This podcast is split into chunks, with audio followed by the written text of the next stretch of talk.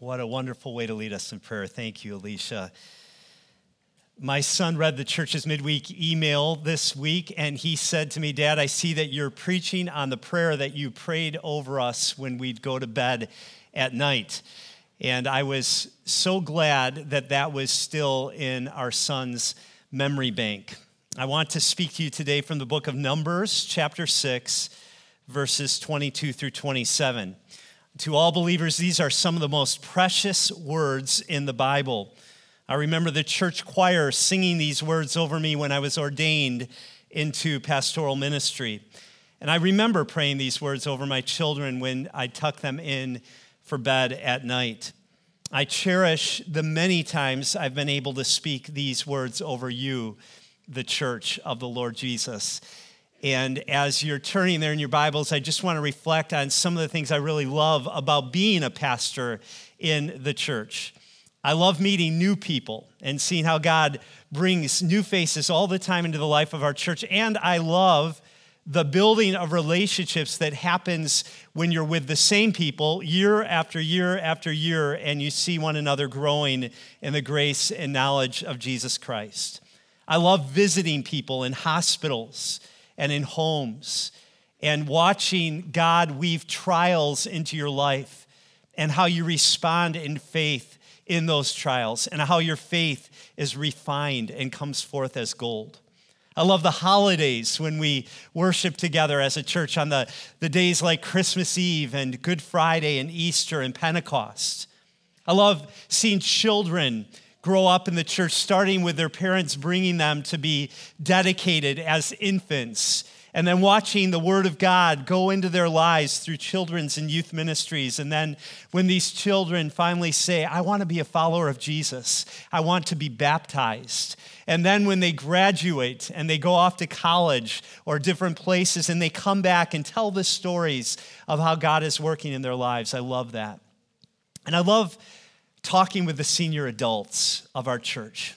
I love that you are people, even though you've known the Word of God for a long time, continue to discover God's grace afresh in His Word. I love how you accept the limitations of aging with grace and how God works through the senior adults of this church so that they are ever full of sap and green like a tree planted in the house of the Lord. I love working with the leaders of this church the unity that we enjoy as we seek to shepherd the flock together. And I love preaching the word of God to the church. I love opening books of the Bible and seeing how Jesus and his gospel emerges from every page. I love mentoring young preachers and emerging preachers and seeing the team that God is developing. I love all of these things about being a pastor. But if you were to ask me, what is it that you love the most? What is it? Is there one action as a pastor that you most tenderly feel the poignancy of? What would that be? If I had to tell you the thing I love the most about being a pastor, I would say this I love the benediction. I love pronouncing God's blessing over his people. Benediction means a good word. And I love telling you the good word that you are loved by Him. I love telling you that His blessing rests on your life, even in the face of everything about you that makes you afraid and ashamed of yourself. I love telling you that because of what Christ has done, God's blessing rests on your life unchangeably, irrevocably, forever. And I'm so grateful that this Sunday is not my last Sunday as a pastor in this church. I'm grateful that a new chapter remains yet to be written, but I recognize that this is a day of significant transition, and I feel the weight of it in my own heart. I want you to know that I have loved being your lead pastor in this church, and we look forward to continuing to be in fellowship and in ministry with you in the weeks and months to come. But this is an important day for all of us. And as I thought about what is it that I would want to speak to you more than anything on this Sunday, it's these words that I have pronounced over you many, many times through the years. Numbers chapter 6, beginning at verse 22. The Lord spoke to Moses, saying, Speak to Aaron and his sons, saying, Thus you shall bless the people of Israel. You shall say to them, The Lord bless you and keep you. The Lord make his face to shine upon you and be gracious to you. The Lord lift his countenance upon you and give you peace. So shall they put my name upon the people of Israel, and I will bless them. God's people have been redeemed from slavery in Egypt. They're now going through the wilderness on their way to the promised land. They've left behind what's familiar to them, and God has promised a glorious future to them. But they're in this interim period where they're wondering what's it going to be like? Are we going to be okay? Are my needs going to be met? It's into that context that God speaks these words of blessing over his people. And whenever we hear these words spoken over our lives, God is working. God is working through this spoken word to do four things in us we desperately need Him to do again and again and again. The first thing God is working to do through these words is that God is returning our hearts to the source of true blessing. And we need that. We need to be returned again and again to the source of true blessing because our hearts have a tendency to wander away from that source. How can you know where you're really looking for blessing in your life? You can know by asking yourself, What am I most afraid of losing? You can know by paying attention to the emotions, the dark emotions like anger and fear and despair and anxiety that rise up in your heart. Those emotions are like breadcrumbs. They're leading you down a trail that will take you to the real object of your desires. Maybe for you, the blessed life is the financially independent and secure life. So you hold on to your finances very tightly and you check the stock market all the time and you feel anxious if things are going down. Because for you, a blessed life means I always have plenty to spare. Well, maybe you're someone who thinks, well, I've recognized the emptiness of that. I know that financial prosperity cannot bring blessing. What really matters to me is having friends who love me or children who get along and want to spend time together and who love spending time with their mom and dad. Or what really matters to me is my marriage, my husband, my wife, either getting married or the one that I have, or maybe what really matters to you is you wish you had a better husband or a better wife. It's relationships that your heart is craving. And if things are going well relationally, you feel blessed. But when relationships are strained and when friends disappoint and people don't come through for you the way you expected, then you are dejected because for you, you are seeking blessing in human relationships. And maybe you're someone who says, Well, I've learned not to put my, my hope in human beings. I know they're always going to let you down. And what really matters to me is health. If you've got health, you've got everything you need. And so, fitness and health and diet, these things, they're, they're what really constitutes the blessed life for you. Or maybe for you, it's your job, success at work. These are the things that you're living for.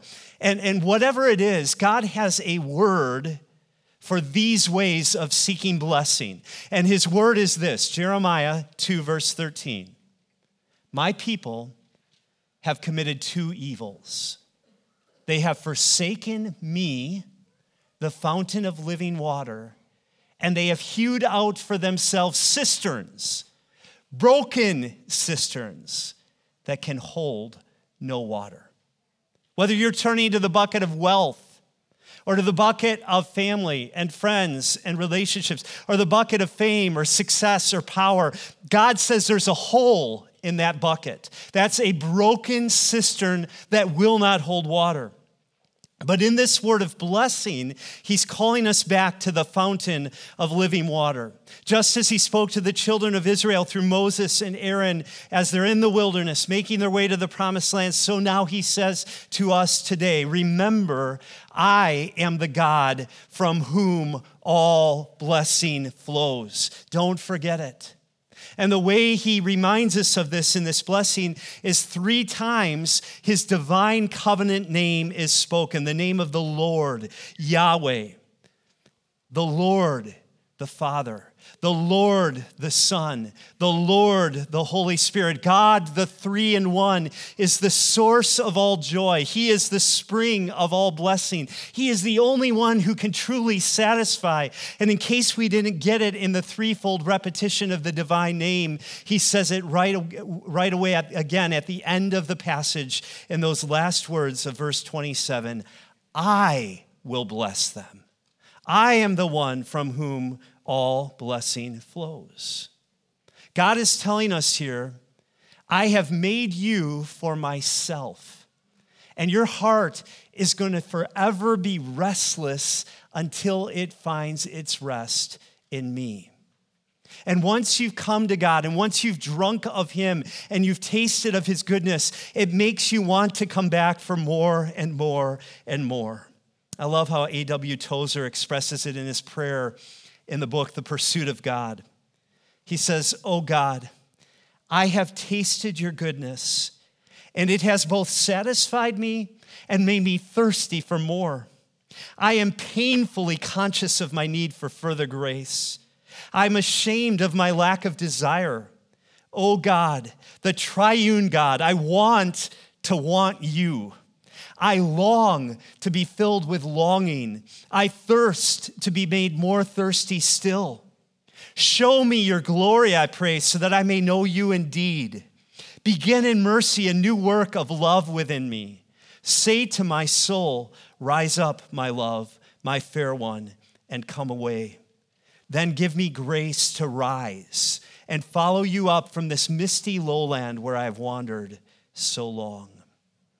This blessing, every time you hear these words, God wants you to see it as a beacon of light, calling you up from those misty lowlands, from those broken cisterns, from those polluted streams, saying, Come back to the fountain of living waters. Come and find your satisfaction and your rest and your joy in me alone. God's calling us back to the source. The second thing God is working to do whenever these words are spoken over our lives is that He is enlarging our understanding of what it really means to be blessed. And we need to have our understanding enlarged of what it means to be blessed because if ever there was a Christian cliche, it's this word hashtag blessed.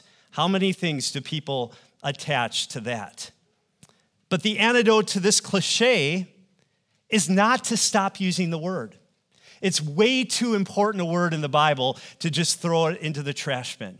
What we need to do is we need to recover the biblical meaning of this word. We need to let God fill this word blessed and blessing with all the rich meaning that He intends for it to have.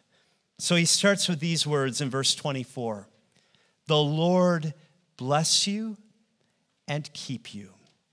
And in this Beautiful phrase. He's speaking of God's providing for all our needs, God's protection over our lives, God's guarding us from all harm.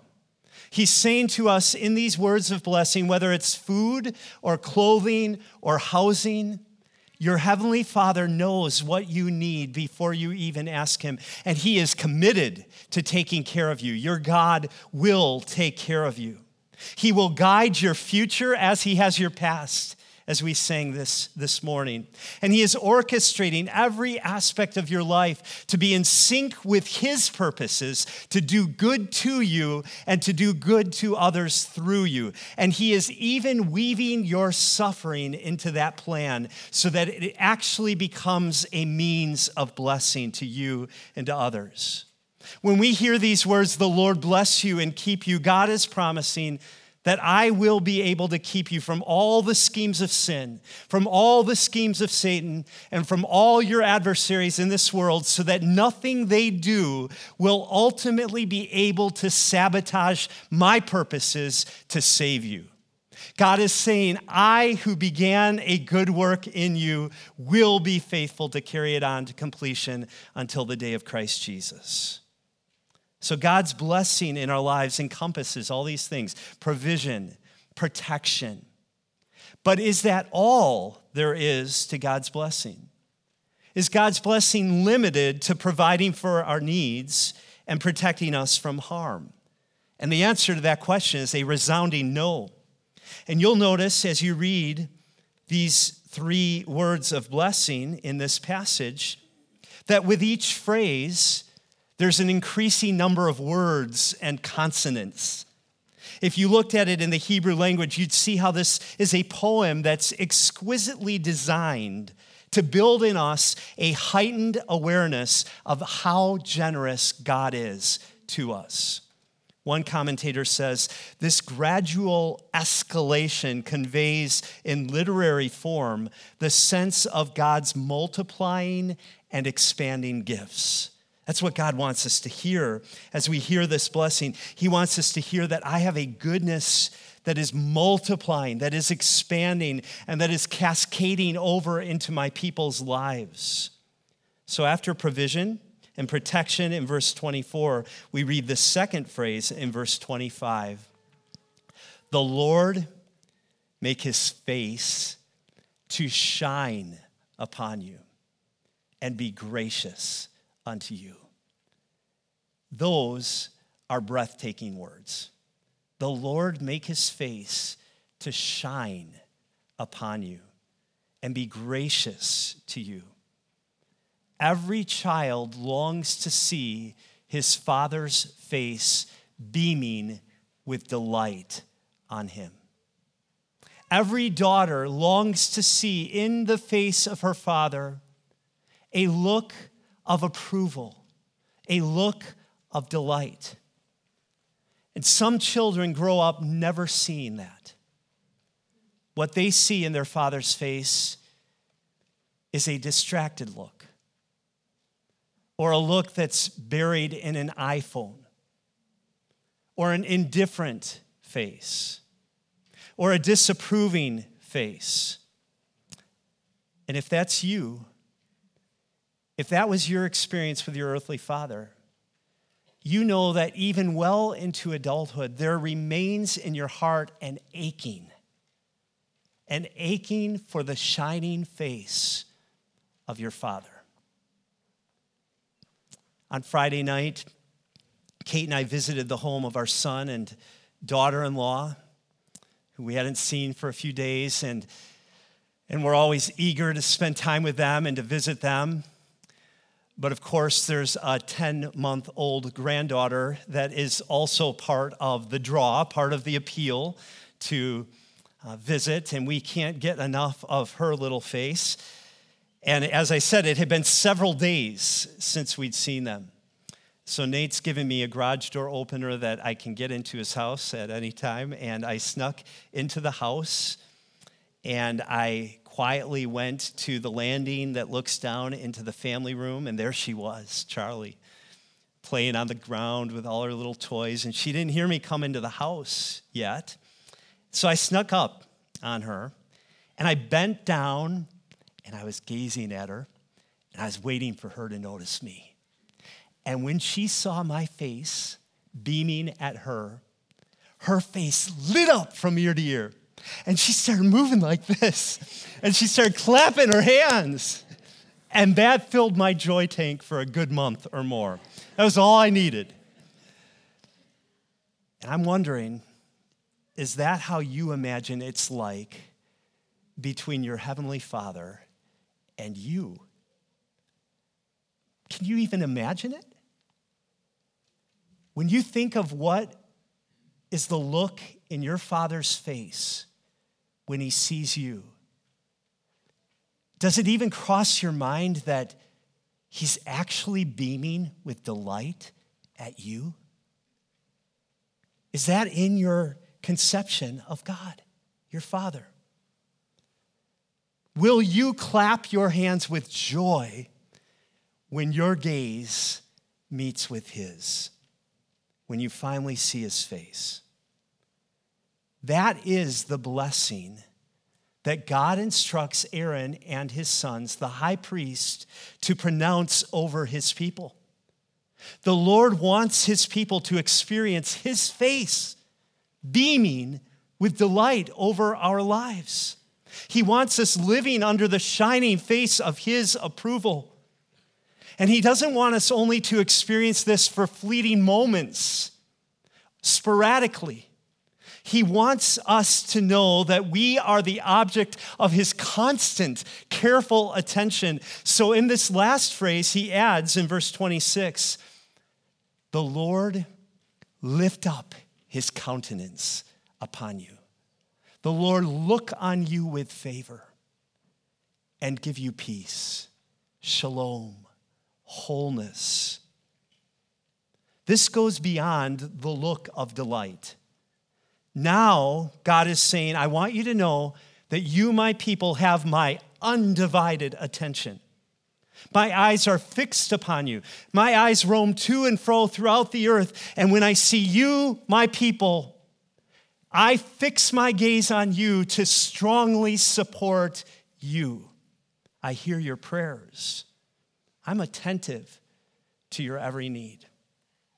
God wants us to experience His presence, not just in a general way. Yes, we know that God is everywhere present, but as Alicia so beautifully directed our hearts in prayer this morning, He wants us to know that His omniscience and His omnipresence is focused on us to do us good all the time. His face beams with delight, and His eyes are riveted on us. Imagine you're at a dinner table are these big long tables, and there's 14 guests around that table. You're all in each other's presence. You're all sharing in some semblance of conversation. You can see them and they can see you, and you can speak to any one of them if you want to, speak across the table. But seated right next to you is a guest, and his face turns toward you, and your face turns toward him and you're having a conversation with Him that's much more intimate, much more personal. That's what God wants each of His people to experience with Him. Not just the sense that He's in the room, not just the sense that He's everywhere present, but the knowledge that He is paying close, personal attention to you, that you are a face to face, known, loved child of God in relationship with him. Moses himself knew something of this in his relationship to the Lord. For we read in Exodus 33 11, the Lord Yahweh would speak with Moses face to face, just as a man speaks with his friend. And now, here in this blessing, God is telling Moses to say to all of his people that I want to have the same kind of relationship with them. I'm not just speaking to them in general here. God is speaking to each of his people individually. The yous in this blessing are singular, not plural. So God blesses his people as a whole, but God wants you to know no one is lost in the crowd. No one's a nameless face to him. He knows each of you individually. He wants each of you to know the blessing of face to face, intimate, personal friendship with him. So, how can this be? How can it be? Well, thirdly, every time we hear these words of blessing spoken over us, God is reminding us of the only reason He can bless us. And we need that. Because I can imagine lots of us thinking today, oh, this sounds really great. I, I love the thought of God's face beaming with delight over me. That's wonderful. But there's no way God is smiling at me this week. Not after how he saw me blow up at my kids. Not after how he saw me seething with lust and going down into that cesspool. Not after how he heard me lie to my boss. No way. God can look at the way I've acted this week and actually be happy to see me. How could that be? I've drunk far more than I should from those broken cisterns this week. And I'm choking now. I'm choking on the vomit of my own regret. How can God's blessing rest on me? I don't want anyone to think that I'm suggesting that while we're sinning, God is smiling, as if there's not a thing we can do to displease Him. I am not saying that. Anyone who's a loving parent knows that's not how it works. Our children are the object of our delight. But when their disobedience is tearing the house down, we don't just smile and say, Oh, isn't that lovely? Aren't they wonderful? To the contrary, because we love them, because we delight in them, we discipline them and we correct them. And sometimes we frown. Sometimes we frown. But their disobedience does not mean we fire them. We may frown temporarily, but we never fire our kids from our family. We don't kick them out. I think the Puritan poet John Donne expressed it very sensitively. Look at what he says. Though thou with clouds of anger do disguise thy face, yet through that mask I know those eyes which, though they turn away sometimes, they never will despise. God, your eyes, they never will despise. How is it? How is it that these eyes of God, though they turn away sometimes, they never will despise those who belong to Him, even when we are unfaithful? even when we are rebellious, even though we never deserve to see his smiling face again, how can it be that those eyes will always be filled with tenderness and love, and his face will ultimately and eternally beam with delight over us, his children? How can that be? Well, I can assure you that this blessing that God speaks over his people is not based on our performance. We know that from the context of the text itself. If you look at the verses immediately preceding this blessing, you'll see instructions for taking a Nazarite vow. To be a Nazarite was to live a life of utter consecration and singular devotion to God. These were the most religious, most spiritual, most devoted members of the community of Israel. And it's interesting as you read the Old Testament, we don't find many actual examples of Nazarites in the Bible. There are at least 12 passages that talk about Nazarites, but you know how many actual people are named a Nazarite in the Old Testament? One. You remember who? Samson. Samson. He was set apart to be a Nazarite. And how did Samson's life, a complete consecration to God, turn out in the end? How did he do with that? Not so great, you may recall. So, if God's blessing is based on our performance, we, like Samson, are doomed. But isn't it striking that in this chapter, talking about the Nazarites, the really spiritual members of the community of Israel, isn't it striking that the blessing at the end isn't just for them? It's for all the people. And notice also, God doesn't instruct the priests to merely pray for blessing upon the Israelites. I used to say the benediction wrongly. I used to say, May the Lord bless you and keep you. May the Lord make his face shine on you and be gracious to you. And then somewhere along the line, I realized, why am I doing that? That's not what it says.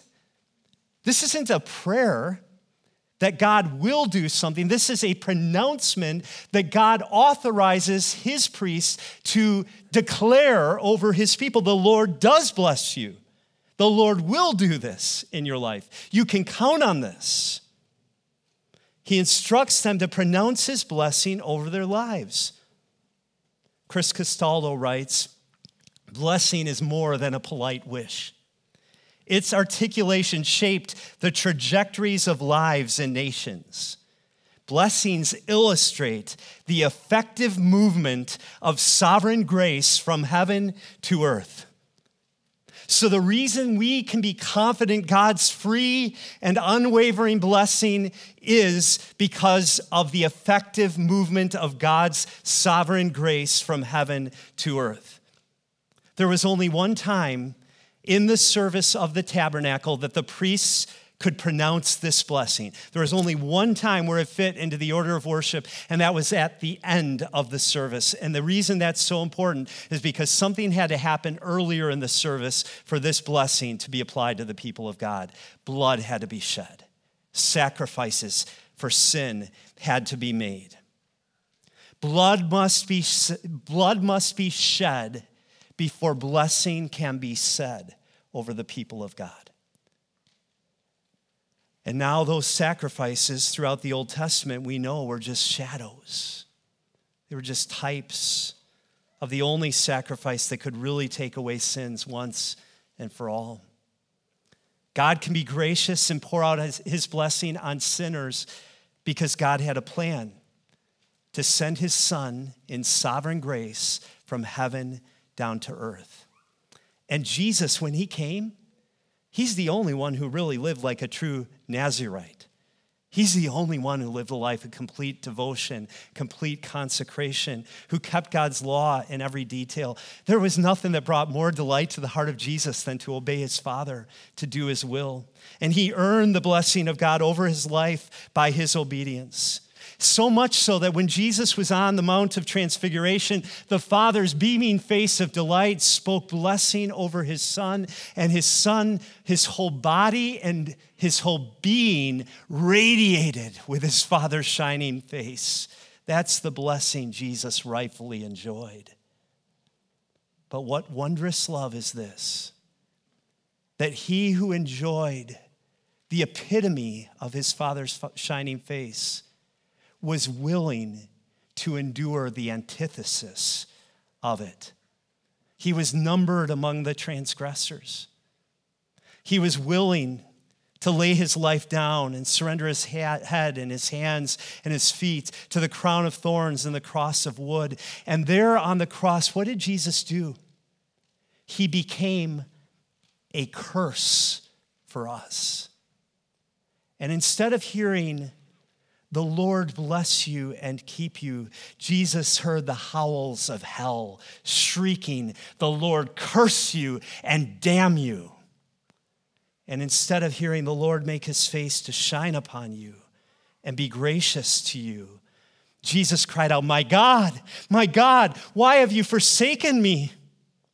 As the Father turned his face away. And instead of the Lord lifting up his countenance upon his son, Jesus felt the full throttled wrath of God fall on him. And creation itself turned off the lights and left him in outer darkness. When instead of peace, Jesus bore the full brunt of the anguish that our sins deserved. But now, because he went into war to do battle against our sin and against Satan, we have peace with God through our Lord Jesus Christ. He himself is our peace. And we can now sing, Now my debt is paid. It is paid in full by the precious blood of my Jesus spilled. Now the curse of sin has no hold on me. Whom the Son sets free, oh, is free indeed. The Son was cursed so that we can be confident that the blessing of God rests irrevocably on our lives now and forever. But this blessing does change the trajectory of our lives. There's one more thing I want us to see. When he pronounces his blessing on us, God is reshaping our identity. as he sends us out into the world. That's what we see in verse 27. As they speak this blessing, so shall they put my name upon the people of Israel, and I will bless them, God says. And that name is a mark of ownership. God's saying, You belong to me now. You're part of my family. When an orphan is adopted into a family, she gets a new name. And with that new name comes a new identity. And she says, Now I have a new family. And when you become part of a family, you don't just get a boss, you get a father. And with a father and a family comes a new security. Now I belong to someone who will not leave me nor forsake me. And with that new security comes a new accountability. Now, in all I do, I want to honor the name of the one who has blessed me so richly. As we go into that, as we go into the world, we bear that holy name on our lives. We represent Him. You, the people of God, are, you are the fragrance and aroma of Christ. You take the name of Jesus with you wherever you go. I want you to realize this week, you are the closest thing to Jesus that many people will ever see this week. You are the one most like Jesus that many people in your life will see. You bear his name, you represent him, he owns you. That's what happens in baptism. When we say in the name of the Father, the Son, and the Holy Spirit, that's not just some empty ritual. That, that means you have a new identity now. You belong to Him. As I was thinking about this, I was reminded of a song that we'd often sing at my little church that I went to when I was a very young child. It was a Pentecostal church, and we'd sing this song at the end of the services. And I didn't really understood, understand what it meant then. But now I can hear my grandmother in the background singing it. It means a lot to me now. We'd say, Take the name of Jesus with you, child of sorrow and of woe. It will joy and comfort give you. Take it then where'er you go. Precious name, oh, how sweet. Hope of earth and joy of heaven. Precious name, oh, how sweet. Hope of earth and joy of heaven. His name is on you. His blessing rests over you. Let's thank Him for that. Lord,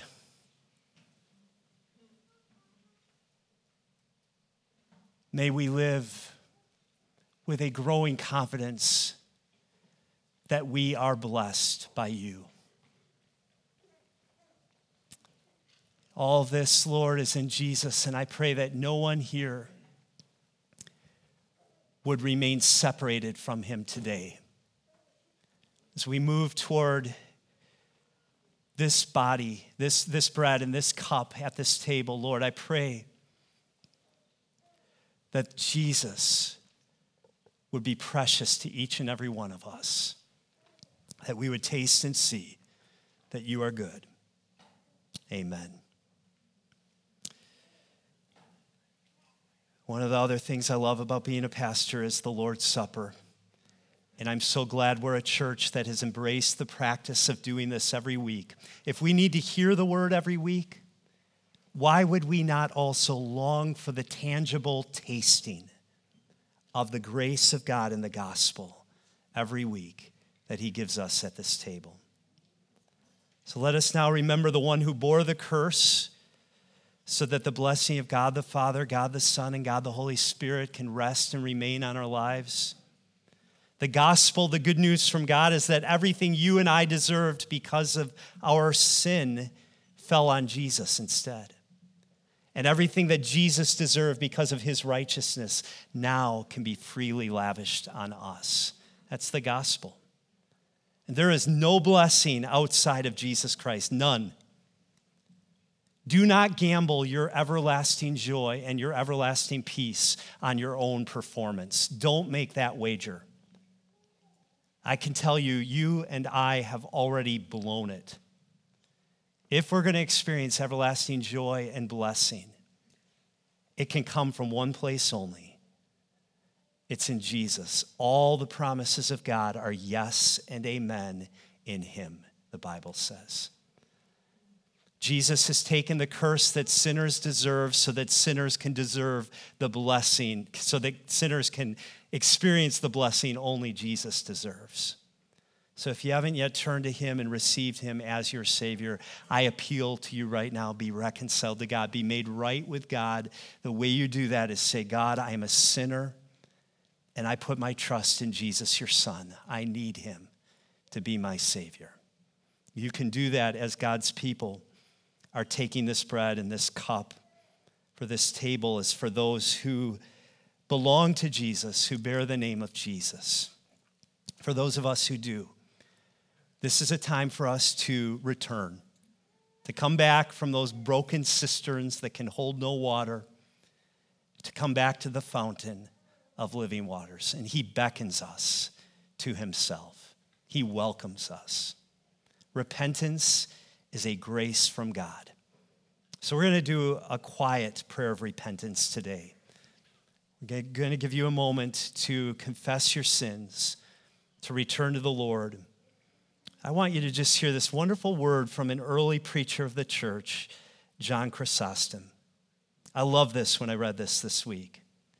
He said, Be ashamed when you sin, don't be ashamed when you repent. Sin is the wound Repentance is the medicine. Sin is followed by shame. Repentance is followed by boldness. Satan has overturned this order and given boldness to sin and shame to repentance. Let's, by the grace of God, fly in the face of Satan now and enjoy the gift of repentance. Let's return to the Lord taking in the medicine of repentance before we drink in the balm of Christ's body and blood. Let's pray.